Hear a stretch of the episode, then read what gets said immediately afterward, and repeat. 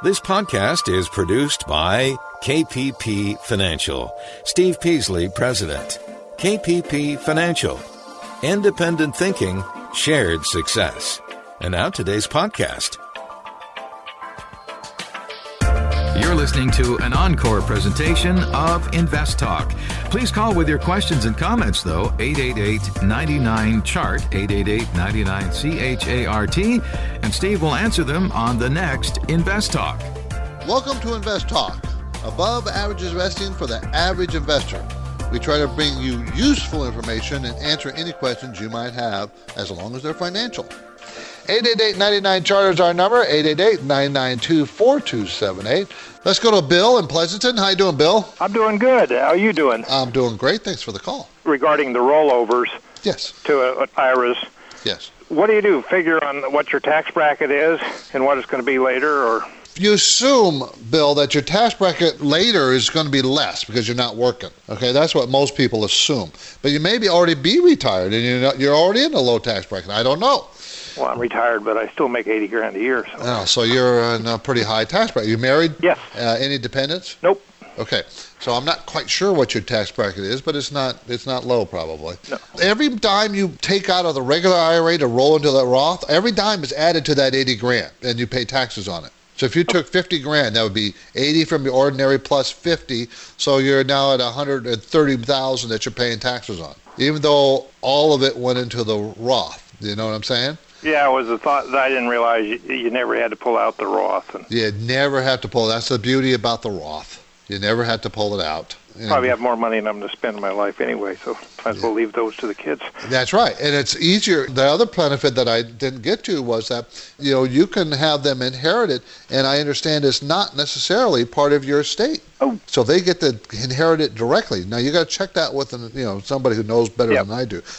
A regular I R A is part of your estate taxes, you know, but I'm not sure about that either, because a regular I R A, you can, what it is, a regular I R A, you know, when you pass away, the beneficiary, you name the beneficiaries who gets it, and they have they have to pay taxes, but they get to stretch it out. Whereas a Roth, they are indicating on this article that you don't have to pay estate tax on at all. Someone else inherits a Roth, they don't have to pay estate tax on that money.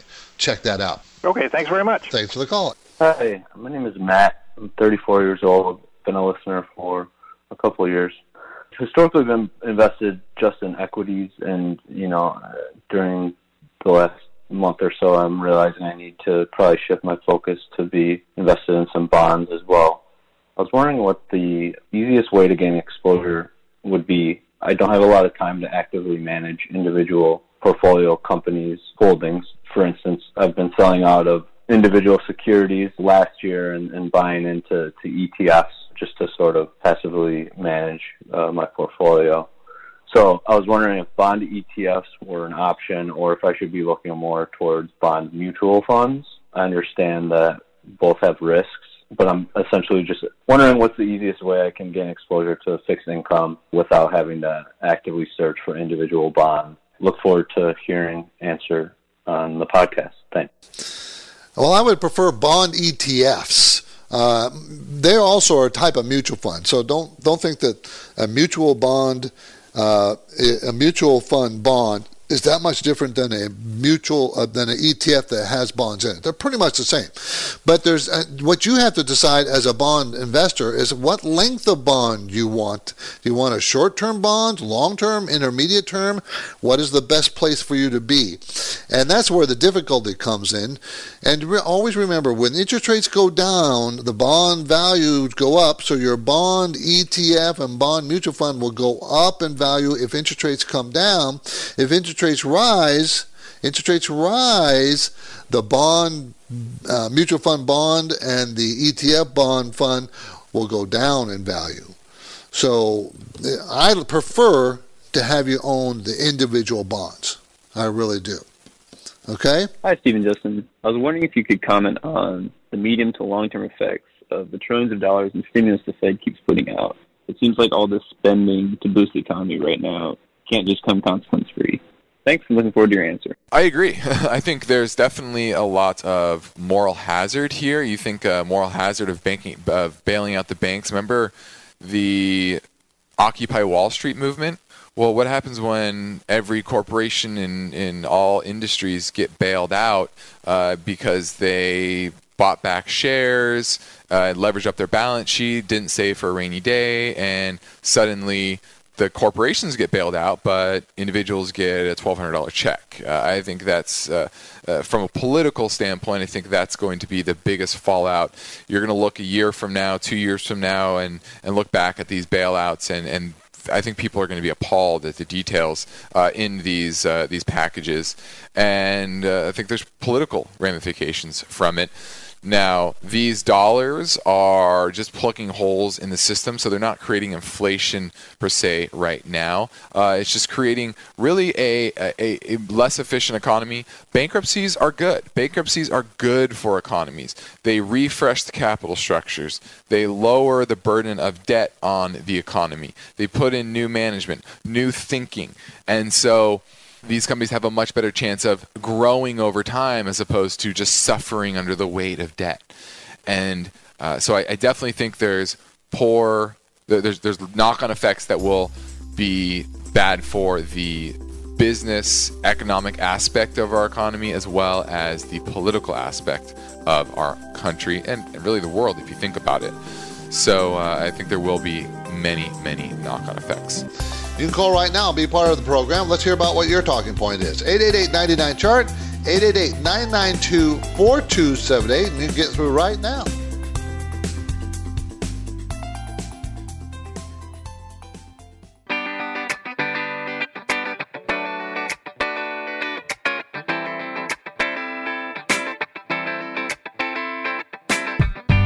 Listening to an encore presentation of Invest Talk. Please call with your questions and comments, though, eight eight eight, nine nine, C H A R T, eight eight eight, nine nine, C H A R T, and Steve will answer them on the next Invest Talk. Hello, my name is Sue. I'm with in Florida. Just started listening to your show. I'm about ten years away from retirement, and I'm trying to educate myself. Uh, right now, my portfolio is with Edward Jones, and I don't know, I keep reading that they are quite expensive. But my question is relating to, you refer to position, buy a position, buy a half a position. What exactly does that mean? Is a position the, the cost of the stock, or is it a specific amount of money? And depending on how many you can, how many stocks you can buy for one position, just trying to educate myself. Love your show. Have a good day. Bye. Well, thank you for the question. I really appreciate that. A position means we're buying a stock or an E T F most of the time, or a bond. Most of the time I'm referring to a stock. And a position for us, we like to not buy more than three percent of any one stock or any one position in our stock programs. So when I say, uh, well, we put in a half a position, that means I bought one point five percent of the portfolio. And of course, that means a number of shares, depends how big your portfolio is, right? A one hundred thousand dollars portfolio is very different than a million dollar portfolio, but one point five percent is still one point five percent, and that would be a half a position. three percent is a full position. So it's it's a question of how much of a portfolio that you're buying. And we buy three percent. Many people, you can buy up to five percent, but you know, if you want to like ease into something, you don't have to buy the whole position, another three percent or the whole five percent. So sometimes, I mean, we bought one percent sometimes and then buy another percent and another percent, three three purchases, especially since there's no no trading costs anymore. So that's what we mean by position. eight eight eight, nine nine, C H A R T is our number, eight eight eight, nine nine two, four two seven eight. Let's go to Chris in San Diego. How are you doing, Chris? There's a lot of information around, and, and everybody has differing opinions on, on when to get into stock and, and when to get out of a stock, depending on it's moving up and moving down. But what do you do if it doesn't do anything for over a long period of time? If a stock just sits there like a lump, in other words, dead money, the reasons that you bought the stock are still valid and in place. Then you just stick with it. In other words, the reason you bought the stock, what was it? Well, it was growing its earnings. It was growing its business. It's got a great new widget that's coming out and it's selling like hotcakes. Whatever the reason was, and if it's a valid reason making money, and it has not changed, nothing's changed about that decision, then you stay with it. The problem, Chris, is stocks. I don't know if you've ever heard this statistic, but it's amazing that stocks you know, like seventy, eighty percent of the movement of stocks is like three percent of the time that you're in the stock. Like over a year period, most mm-hmm. of the move comes in bunches. And if you're not in it that few days or few weeks that it moves, you've just wasted all your time and effort. I see. If the nothing has changed, in other words, no new competitor came out with a better widget to knock this one out, that's called creative destruction, by the way. No new something has destroyed what you bought the stock for. Uh-huh. Uh, then you stick with it. I, I know it's hard sometimes. There is a time when you give up, but that's not for years, not days or weeks or months. So it's on the order of years. Yes. I... If the reason that you bought it still is valid. Now, sometimes it, the reason you bought it changes. Great. Thank you very much. Thanks for the question. Thank you.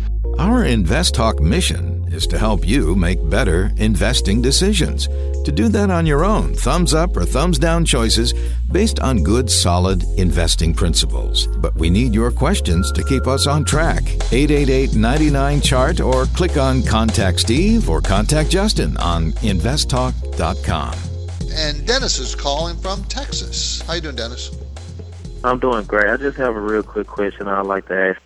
Can you explain the uh, monthly investment plan, and do you think that's great for uh, income? And do your firm do fee consultant service? Uh-huh. And my last question, I have three. Do you recommend E T Fs over a uh, over like a uh, mutual funds balance over a balanced uh, portfolio? Okay. Well, I, you can use, first to answer your last question, you can use E T F to produce a balanced portfolio. So it's not either or. E T Fs can okay. be used to balance a portfolio, and we, actually I, I do we do do that. Uh, and no, okay. we don't do a consultant for fee for a fee consultant. We don't consult for fee. We do consultant for free. Never. We don't. Okay. We, I'm not a. I don't. I, you know, what, if you want to talk about something and you just want to get some information, you can call me up. Um, you know, if you're in, if you're, where are you from? You from Texas? Yes. Okay. Well, actually, I'm in California, so we'll have to do a telephone con- consultation, which I do all the time. So don't worry about okay. that. And what was that first question of yours? I'm the the uh, the monthly income plan. I think it has something to do with NASDAQ, if I'm not. I'm not for sure. Well, it sounds like you're talking about a dollar cost averaging uh, investment plan in which you put a certain amount into index funds or other funds at every paycheck or once a month. And that is a good way to to get invested over a period of time. And okay. I kind of like it. Yes, I do. Okay, so if I wanted to talk to you more off the air. Yes. You just call. Whether it's kind of... Let me give you a direct number, okay? Okay, it's, great. It's, and it's an eight hundred number, so it's free. Okay. eight hundred, five five seven, five four six one. That number rings right at my office. You can also call the same radio number and leave your message, and I'll get back to you. But call me directly, eight hundred, five five seven, five four six one. And the best time to reach me is in the morning, because that's, you know, I'm an early morning guy, because that's when the market is on the West Coast. That's when the market opens. Gotcha, gotcha. All right, thanks a lot. I appreciate it. Appreciate the call. Thank you. Hello, Steve and Justin. I have a question about four oh one k. So right now I'm contributing to a four oh one k, and I'm having my uh, employers match my contribution. And my question is, what happens to the four oh one k funds, or let's say I R A funds, if I have an I R A account, if I move permanently to another country? So let's say I move either let's say to Canada or to Europe or anywhere else, what happens to my four oh one k or my I R A? Thank you very much. Nothing. It still is active here in the United States, okay? You can't, you can't, uh, wherever the, whoever custodian you have, let's say you have Schwab or, or Vanguard, whomever, your funds are still there and you still can manage it. If you want to take the money out, you still can do that. You still can do that. Now you're going to have to translate the the dollars to whatever currency you're living in in whatever foreign country, unless they accept dollars. But nothing really happens. You're listening to Invest Talk, everybody. I'm Steve Peasley. We want to answer your questions. Our listener line number is always ready for you, eight eight eight, nine nine, C H A R T. Beginning our experience, we're here to answer your question.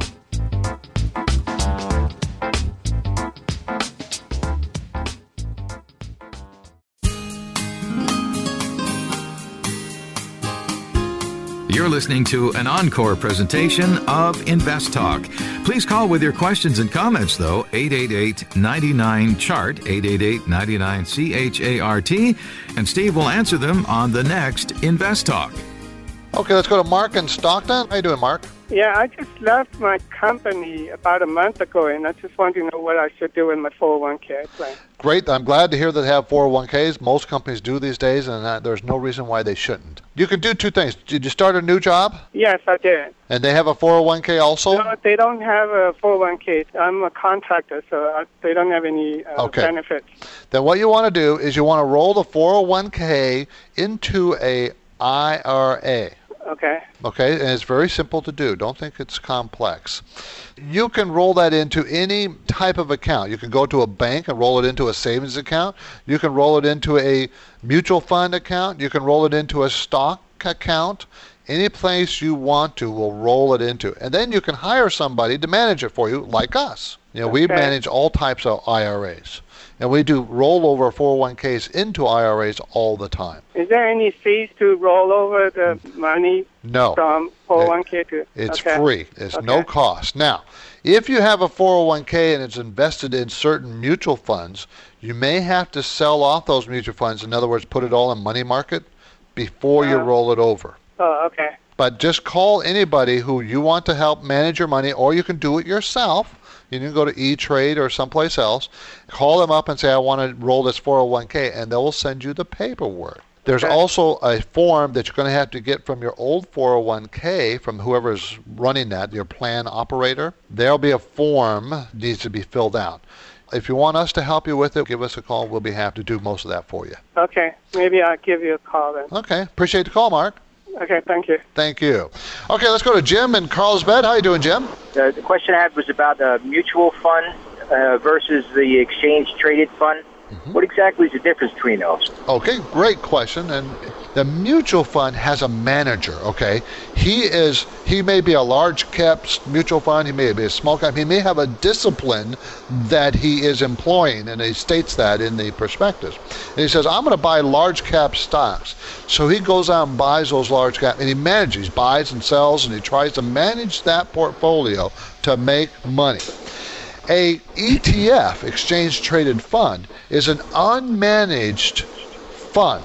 It could be follow indexes like the Q Q Qs or the S P Ys, or it can follow a sector like uh, the insurance sector or the banking sector or oil sector. It could be an E T F that just has those group of stocks in them, but they're not managed at this point. Most of the time they're not managed. They're not managing the E T F. You're just buying that group of stocks and there you go. So one is much more managed than the other. On the other hand, E T Fs are much cheaper because they're not managed. It's the cheaper fees, much cheaper fees than a mutual fund. So E T Fs the, are more focused on industry groups then, and rather than uh, capital value? Or? And areas of the world, even country-specific sometimes, oh. or just areas of the market, yes. Great. Thanks, Jim. Appreciate the call. John in San Diego. How you doing, John? Oh, I'm doing fine. I've got a small dilemma that's turning into a huge one. Uh-oh. I'm fifty-seven years old. My hopes for uh, retirement are somewhat daunted by the fact that I started saving too late. Okay. So I'm not destitute, but at the same time, I don't think I'm going to be able to generate the kind of income that I need for retirement. Mm-hmm. So my play, if you will, is do I take what little I have, but not be so conservative to try to generate the kind of income that would help me, or I just not retire? And you're fifty-seven? I'm fifty-seven. How's your health? I guess I'll say fair. Well, John, I'm going to have to tell you, you're going to have to keep working. Yeah. I mean, that's all there is to it. fifty-seven, probably we're not going to touch that I R A till about sixty-five. That would be my suggestion. Mm-hmm. I would be fairly aggressive with it because you kind of need to. You are taking risks doing that, but you kind of kind of have to because you're going to have to keep working anyways. You know, I'm a teacher. I've got some STIRS money, oh. but I'm not. But I'm not going to uh, to live long enough, if you will, in order to, you know, accumulate the amount of years ah. uh, that it takes to really get a good income out of it. Yeah, because they uh, do have great retirement benefits. Yeah, they do, but, you know, it starts getting great at about twenty-eight years. Exactly. and we're far from there. I kind of think you need to be aggressive. You really need to sit down with somebody, financial planner or some, or myself, I don't care, and just take a look at your whole picture. That sounds morbid, but do you have any prospects of inheriting any money? Well, probably not. Okay. My only thought is is that maybe, you know, my house, you know, at uh, towards would... the end there, we, you know, do some kind of, uh, re- you know. Reverse mortgage? Exactly. Uh-huh. That's a thought. See, that's what the kind of questions you need to sit down with somebody, and we do that too. We're registered investment advisor. We're not financial planners, but we do do that. We ask those kinds of questions and give you different alternatives and tell you what you can do. And that's what a good financial planner would do, but I don't want you to pay the money to have that done. Well, you know, that's part of the problem is just, quite honestly, not knowing what resources are available. Since I don't have a lot of money to begin with, you know, I need to probably start to someone who, you know, who is either very gracious and has more time on their hands to just give me a handout, or to, you know, that wouldn't charge so much. John, if you call me at the office, I'll be happy to talk about some of these details with you. Okay. And I'll get more information from you so I can get a better picture of your overall situation.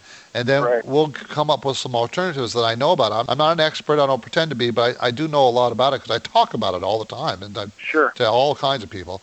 Well, so, that would be wonderful. Thank you. We're going to go to uh, Jim in Palo Alto. How are you doing, Jim? When one invests in, in a Roth I R A and you make trades, you create capital gains and losses, what happens with the short-term versus long-term capital gains? Since they're not taxed, is that not a consideration at all? Not a consideration at all. Okay. In a Roth and a regular I R A, you don't care about short-term, long-term capital gains. You don't care about any of that. You trade whatever you want to do because there's no tax on it.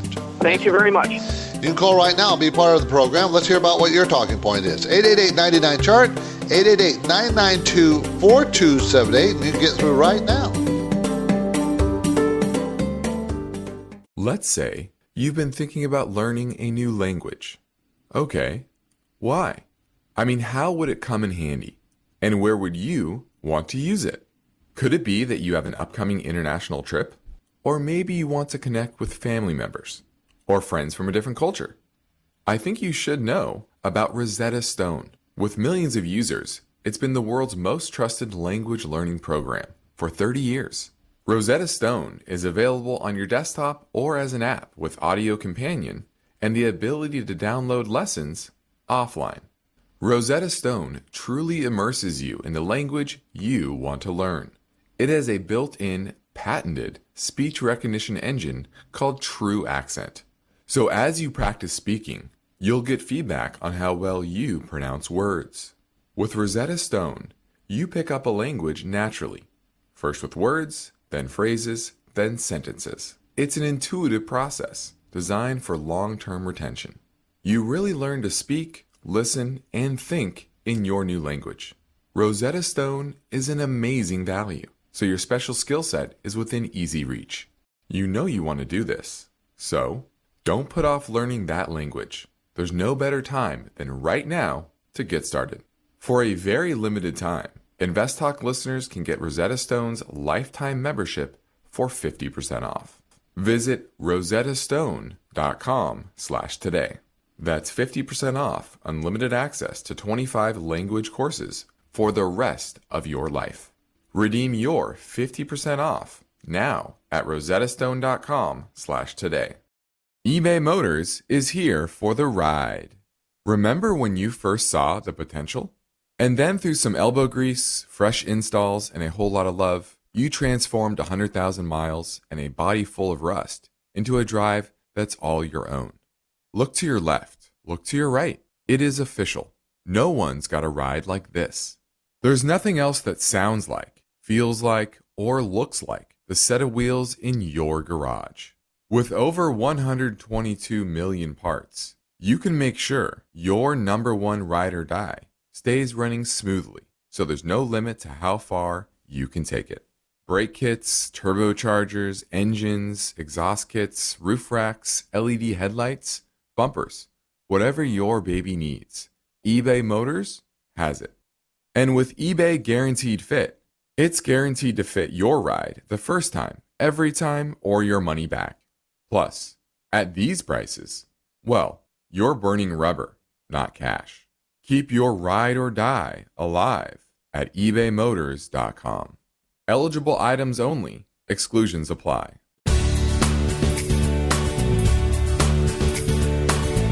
You're listening to an encore presentation of Invest Talk. Please call with your questions and comments, though, eight eight eight, nine nine, C H A R T, eight eight eight, nine nine, C H A R T, and Steve will answer them on the next Invest Talk. eight eight eight, nine nine, C H A R T is our number, everybody. You can reach us. We have lines open, eight eight eight, nine nine two, four two seven eight. Lorem, Oakland. How you doing, Lorem? Pretty good. Thank you for taking my call. My situation, basically, I had a four oh one k with a previous employer. And then when I left that employer, I, I switched jobs. I went to another employer, basically hung out with them for a year, and then I'm at a new employer. Mm-hmm. So my previous four oh one k is I've not been able to contribute much into it. My current employer right now doesn't really have a very good four oh one k. Mm-hmm. Uh, they don't have any pre-tax matching. Mm-hmm. And I was looking into opening another I R A, mm-hmm. and basically I came across some of these funds which are called... At this point, I think almost everyone has heard how generative A I promises to bring us to the next industrial revolution. A I is already shaping society with an impact on daily life that echoes the transformative significance of electricity or the internet. As we take steps to embrace the potential of generative A I, we need to remain vigilant with regard to its exploitability. This is where HackerOne comes in. HackerOne's A I Red Team addresses the novel challenges of A I safety and security for businesses that are launching new A I deployments. The HackerOne approach involves targeted offensive testing by harnessing the collective skills of ethical hackers who are proficient in A I and prompt hacking. In short, A I red teaming is the practice of stress testing A I models and deployments to make sure they can't be tricked into providing information beyond their intended use, and that security flaws can't be exploited to access confidential data or systems. HackerOne seamlessly integrates with your existing tools to enhance communication and collaboration across development, security, and I T teams. So, stay ahead of the game in the battle against cyber threats with HackerOne's attack resistance platform. Learn more at HackerOne dot com. That's H A C K E R O N E Dot com, HackerOne dot com. This is the story of the one. As a maintenance engineer, he hears things differently.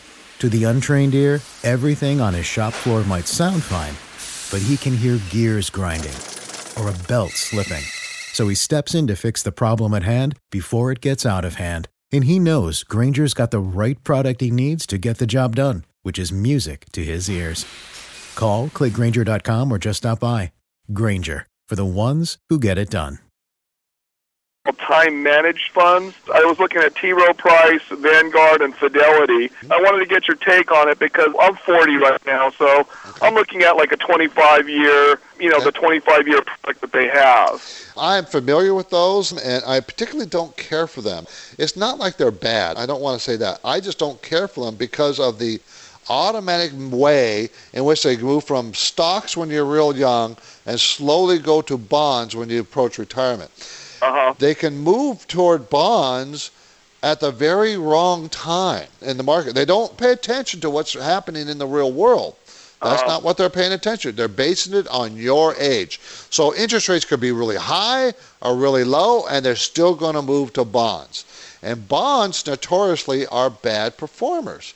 Yes, they will get more conservative as you get older, and that's really what they've been designed to do, to get more conservative. And how they do that is they generally buy bonds. I see. And for everybody else, what they do is, is they'll say, okay, we have uh, this, uh, I forgot what they call them, but they'll say they'll have a date on it, like two thousand twenty-five. Exactly. And that's the date you're, quote, unquote, are going to retire. And as the time gets closer to that date, they change the mix inside to get more conservative generally, and that means buy more bonds. Well, what if in twenty years from now, five years before you're retiring, interest rates are four percent? Who wants to be in bonds? Right. Yeah, you know what well, I mean? Well, well, Steve, here's a question I have for you. What would you recommend for me where, I mean, I'm forty right now, and I'm trying to get my wife my wife and I are going to open individual I R A accounts, okay. and I'm the type where I just want to go super aggressive and just go put okay. the pedal to the metal. What I want you to do, Lorem, is I want you to go to invest talk dot com, email me, remind me of this conversation, tell me you're going to do I R As, right? Right. Tell me the amount of assets you're going to have in the I R A. Okay. And I will give you a list of uh, mutual funds that you can invest in. They'll be much, I think, will be over twenty-five years far outperform those time management type of. Oh, accounts. That's great, because I don't qualify for the Roth, so that's what I'm just trying to seek out right okay. now. Yeah, just hey, email me. Lot, I'll be happy to do it. Thanks, Lauren. Appreciate it. Appreciate it. Let's go to uh, Mark in San Bernardino. Hi, Mark. How you doing? Pretty good. How are you doing, Steve? Pretty good. I appreciate you calling. A little while back, you wrote in your weekly newsletter mm-hmm. about selling short. Yes. And that you said that if you didn't know what a stock being hard to borrow meant, then you shouldn't be selling short. Right. So I'm asking you, what does it mean when it's hard to borrow, and how would you find that out on a particular stock? Okay, good, good question. Let's talk about what is shorting for people out there. Of course, shorting is where you borrow somebody else's stock and you sell it at today's high price, at least you're hoping today's high price. And then since you borrowed it, you have to give it back someday. And the idea is that the stock will go, price will go down and you give it back. For you to borrow somebody else's stock to sell it, that means that there has to be enough stock out there in the float that's on a margin account with other people's stocks, and their stocks are on margin account, meaning they'll allow it to be borrowed. It means that there's got to be enough out there for you to borrow. Sometimes there's not enough, okay? They're not allowing it to be borrowed, and it could be any stock out there. Most of the time, the big stocks are easy to borrow, but it could be any stock out there. And many times, if it depends on your trading platform that you're using, are you using like E-Trade or... I'm using E-Trade. I'm not sure about E-Trade, but many of these trading platforms will put a little H B behind the little symbol when you try to sell something short. And H B means hard to borrow. Oh, okay. That means it's not a very liquid stock. And when you want to get out, in other words, you want to buy it back, uh-huh. it could be a problem because there's not much in the float out there. Right. So, so you could drive your price up, and there's too many people shorting that same stock. Remember, shorting a stock is supportive of the price because everybody's got to buy it back again someday. Right. So so try to stay away from the hard-to-borrow stocks. Then you won't have any trouble getting out when the time is to get out. Okay, and that'll just be indicated many when times you actually try to enter the order? or when. Or it's usually when you first put the order in. You know what you do is you got to call E-Trade and say, how do I know and where does it show up and how can I find that out? Right. But most right. platforms tell you. Okay, great. Thanks, Thanks very Mark. Much. Let's go to Ben in Gilroy. Hi, Ben. How you doing? I've been to Gilroy several times. Been to the Gilroy Garlic Festival even. Good. Good, yeah. Well, I've been here ten years. I've never been to it. No? I, boy, it's crowded, though. I'll tell you that. But it's kind of interesting. Yeah, yeah.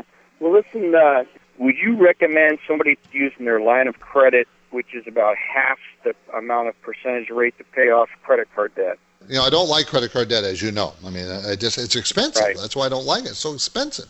Now, the problem with using your line of credit, usually that's your house as your backup as far as uh, collateral, right? Right. My problem with that debt is the interest rates can rise and fall. Wow. You know, it's not tied into a fixed rate, a line of credit chart. They rise and fall with interest rates. Yeah. My biggest problem with that, Ben, is I don't want you to fall back into the trap and go right back to re- using that credit card again. I don't have a problem with credit cards. I really don't. But I believe you should pay off that debt every month. You know, so if you're going to use it, just make sure you have the money at the end of the year, end of the month to pay it down, to get rid of that, so you don't have to pay interest. Right. But I would say, yeah, the answer would be yes, and then it would be uh, behoove you to try to get that paid off as fast as you can. Right. Much less interest. Much less interest. Okay, thank you. Thanks for the call. A quick reminder, if there's a term that you hear mentioned on the program but you're unclear about what it means or you have a question about it, we want you to ask. It's very likely that you're not the only one with that same question. eight eight eight, nine nine, C H A R T.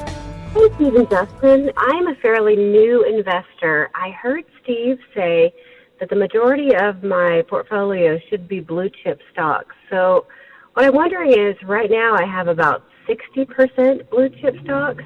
Is that enough? Um, do I need to kind of change things up, buy more blue chip stocks, sell the rest? Anyways, just wondering your thoughts on that. I appreciate it. All your help. Bye-bye. I would say no, sixty percent is enough. Um, I, if you're not very knowledgeable, I would say you need more. Knowledgeable about the market, about stocks, about companies, more than sixty percent. Because that core holding is holdings, blue chip, that you plan on never letting go. And you, you want to buy them at a good price, so you be patient, wait till them come to a good price, buy them, and hopefully they're paying dividend, and hopefully they'll increase in their valuations. Buying other than blue chip stocks means you are taking more risk. So you might be buying growth stocks, and growth stocks might not be blue chip, okay, depending, most of them are not. So that doesn't mean you don't buy them. That just means that that's more risky. If you're young, you should do that. Take more risk, but only if you know what you're buying and why you're buying, okay? Hi, Steve and Justin. This is Carter from uh, Minnesota. I'm twenty years old and relatively a new investor. Um, I was listening to your podcast the other day, and uh, I think Steve mentioned something about managerial uh, ownership and how, you know, uh, a company didn't own that much, or the managers didn't own that much, and that was unattractive. I've seen a lot of people talk about how institutional ownership is something to look at, see where the big money's flowing. I just want to hear you guys' thoughts on that. And if I'm going to invest in a company with a man who with the manager's owning some shares, what percentage do you guys look for? Thank you. Okay, that's really a good question, and it, it's, there's no one answer. But you do want the managers to own some of their shares. You want them to be focused on growing that company. If it's a real small company, you want them to have five, seven, ten percent. If it's a very large company, one, two percent. Institutions drive stock prices. They drive them up or they drive them down because they have large chunks of money they put in a company or take out of the company. You and I, we're not big enough to move the stock price. They are. So institutional ownership, you hear me on the radio say a lot, well, looks like uh, uh, looks like looks like mutual funds are buying. That's institutional ownership. And if they're buying, they're pushing the stock. Now, it doesn't always work out because you don't know how much they're buying, but usually you get an idea of their percentage ownership. You want institutional ownership in the stock that you're looking at. eight eight eight, nine nine, C H A R T is our number, eight eight eight, nine nine two, four two seven eight. Alex in San Diego, how you doing? Good, how are you? I'm doing great. Thank you for taking my call. Well, you know what? I love it when you call, so it's you. I, man, I just answer the questions. Well, my question is, I'm just breaking into the stock market, and um, I'm looking for uh, something to, you know, to be able to read about it, and uh, where would be a good place to go get information? Okay, great, great, great, great, great, great. Okay, there's several places I'm going to talk about first, and of course, I hope you like reading. I do. Okay, good. For a good resource, in other words, you're come across something, I wonder what that means. Go to investopedia dot com, Investopedia, I N V E S T O P E D I A dot com. Okay. Investopedia. That's a great place. You can type in terms and stuff and find out. And they have lessons from beginner to advanced. It's a pretty good website for that. And I have no tie to that website, but I use it. Yeah, because I like it. If you're just getting started, I would suggest you read the book. Uh, it's a very easy book to read, Beating the Street by Peter Lynch. It's been out for a number of years. Peter Lynch is one of the best investors out there. He's a mutual fund guy for Vanguard for years and years. He retired. It's very easy to read. It gives you a nice overview. It's only a couple of hundred pages, and you're done, and you have a good idea how stocks work. What makes okay. it go up? What makes it go down? When you get more advanced, I have a lot more advanced books to give you. But if you're just starting out, reading a couple of Peter Lynch's books are good. There's others that are very, very good. Another book that's not in print that I really liked and enjoyed years ago was a book called A Thousand Miles from Wall Street by Tony Gray. I don't know if that's around. You probably get it at a library, but I don't know if you can get it in print anymore. But if you can, I would suggest that. Now, there's a book list on our website, so when you get those under your belt, you just move on to more and more books. Uh, okay, and then investopedia dot com, that would be the place to go on the web. Yeah, for learning about investing, yes. Okay, very good. It's a really good site, really. Take a look at it. If you don't like it, uh, I'll give you some more. Okay. Thanks, Alex. Okay, thank you. Chris in Lancaster, how you doing? All right, pretty good. Um, I was calling about the term two hundred moving day average. Yes. And how does that relate to a stock? Okay. Are you familiar with moving averages? No, not really. Okay, good. Once you learn what a moving average is, then it'll make a lot more sense to you. Trust me, Chris, there's a lot of people out there that think they know but probably don't know. Yeah, they just don't want to ask the question. You know? Oh, yeah. We all know what an average of something is. You can yes. take a number of things divided by the number. Now, a, a moving average of the stock price. Let's say the stock price is at ten dollars today. Uh-huh. Tomorrow, it's at twenty dollars. Okay? There's okay. two days. Now, I can mm-hmm. average that price, okay, and it'd be fifteen. ten plus okay. twenty divided by two. That's yeah. an average price for that stock, right? Okay. If I take ten days, add up each one of them, all ten days, the price of that stock, and average them, that will be, give me an average of ten days, right? Uh-huh. Okay. So now you okay. know how to average two hundred days, right? Gotcha. Now, to get a moving average is a little bit different. I take the last two hundred days. I get an average of those two hundred days, and I know what the price is, and I place a little dot right there where that average is. Then tomorrow comes along, I drop off the oldest day, two hundred one days ago, uh-huh. and I add today's price on that stock. That's two hundred days again. I add them all together, divided by two hundred, and I get another price. It's a little bit different than the day before, right? Yes. Because the price is a little bit different today. If I keep doing that, running along, I get what's called a moving average. Okay. And I plot a line on a chart to show you that moving average. What it does, it just smooths out the price action of the stock. Okay. And why do we use two hundred days? Because that's one full year of trading. two hundred days in a trading year. Remember, there's three hundred sixty-five, but you got yeah. holidays and weekends. So it okay. represents about two hundred days in a trading year. And that is used, a two hundred day moving average is used because it's the long-term average of the stock. And the theory is, as long as the stock is above the two hundred day moving average, it's in a bull mood. If it's below it, it's bearish, going down. Which is bad to buy. That's right. Okay. That's in a simplistic way. There are times you want to buy below the two hundred day moving average, but generally speaking, you want to wait till the stock pops above it, and then you can say, well, I'm now in a bull mood. You know, the stock is in a bull pattern, mm-hmm. bull market pattern. Okay. All right. Thanks. Appreciate it. Hey, Steve and Justin. It's Steve Ogercron here from uh, New Hampshire. Love the show. Uh, quick question for you. When you guys run your support and resistance numbers, can you give me a little bit of a debriefing on what you guys are exactly looking at so I can start looking at it myself too? I uh, really appreciate it. Thanks.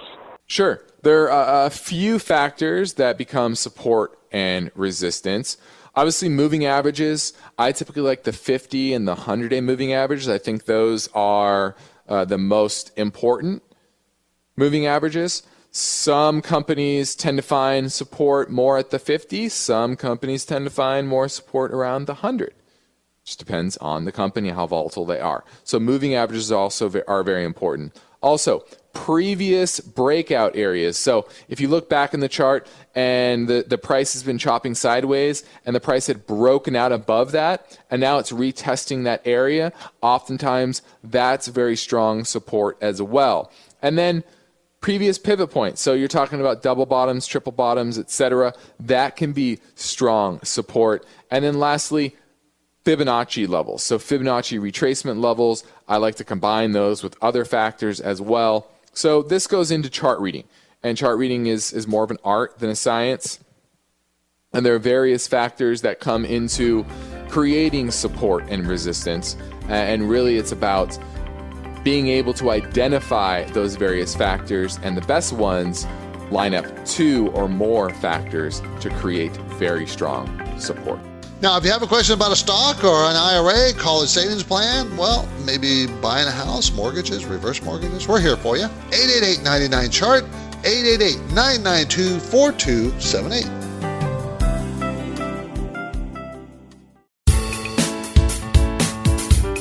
You're listening to an encore presentation of Invest Talk.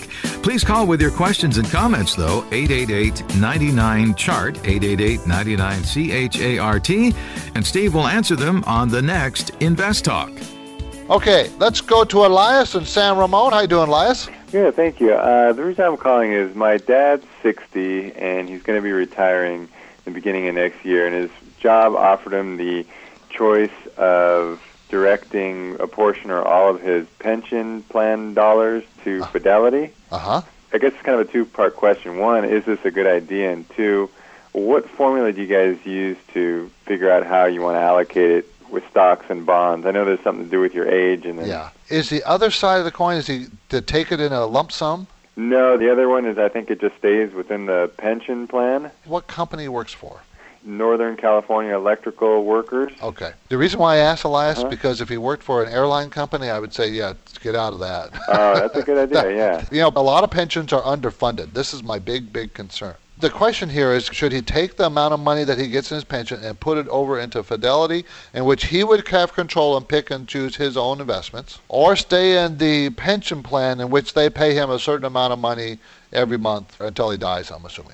Is he married? Yes. I apologize for asking questions, which no, you may not fine. know the answers. But if he dies and he's collecting a pension, does his wife get the full pension benefits? Yes. Because you can see how that will impact my answer. The men usually die before the women. Right. You know, and you want the wife or your mom to get full benefits if she right. can. Now what you need to do is figure out how long he's going to live. You figure it's going to be until he's about seventy-seven years old. Uh-huh. That's what normally people live to. Maybe a little longer if he's already sixty. Right. How many years that is, how much money he gets per month, and then figure out that lump sum, okay? Okay. Then take the lump sum they're going to flip over to Fidelity, and then compound it by about six or seven percent per year, and always every year withdraw the same amount of money that he's going to need, or how much he would take out of the pension. So when you compound it, but take money out, it's a fairer comparison, you okay. know? Generally speaking, it's better to take the money. The whole lump sum? The whole lump sum, generally speaking. I can't say for sure. Yeah. I don't know what his benefits are. But the few that I've done the math on, the ones that come and talk to me about this, uh-huh. I do the math, and it seems like invariably they could do better if they just invest in a smart investments. Now, the other part of the question you have is supposed to be for every year of your age is about the approximate amount you have in bonds. Okay. So if you're sixty, sixty percent in bonds, forty percent in stocks. Okay. But the caveat is that you shouldn't really be buying bonds in a rising interest rate environment. Right.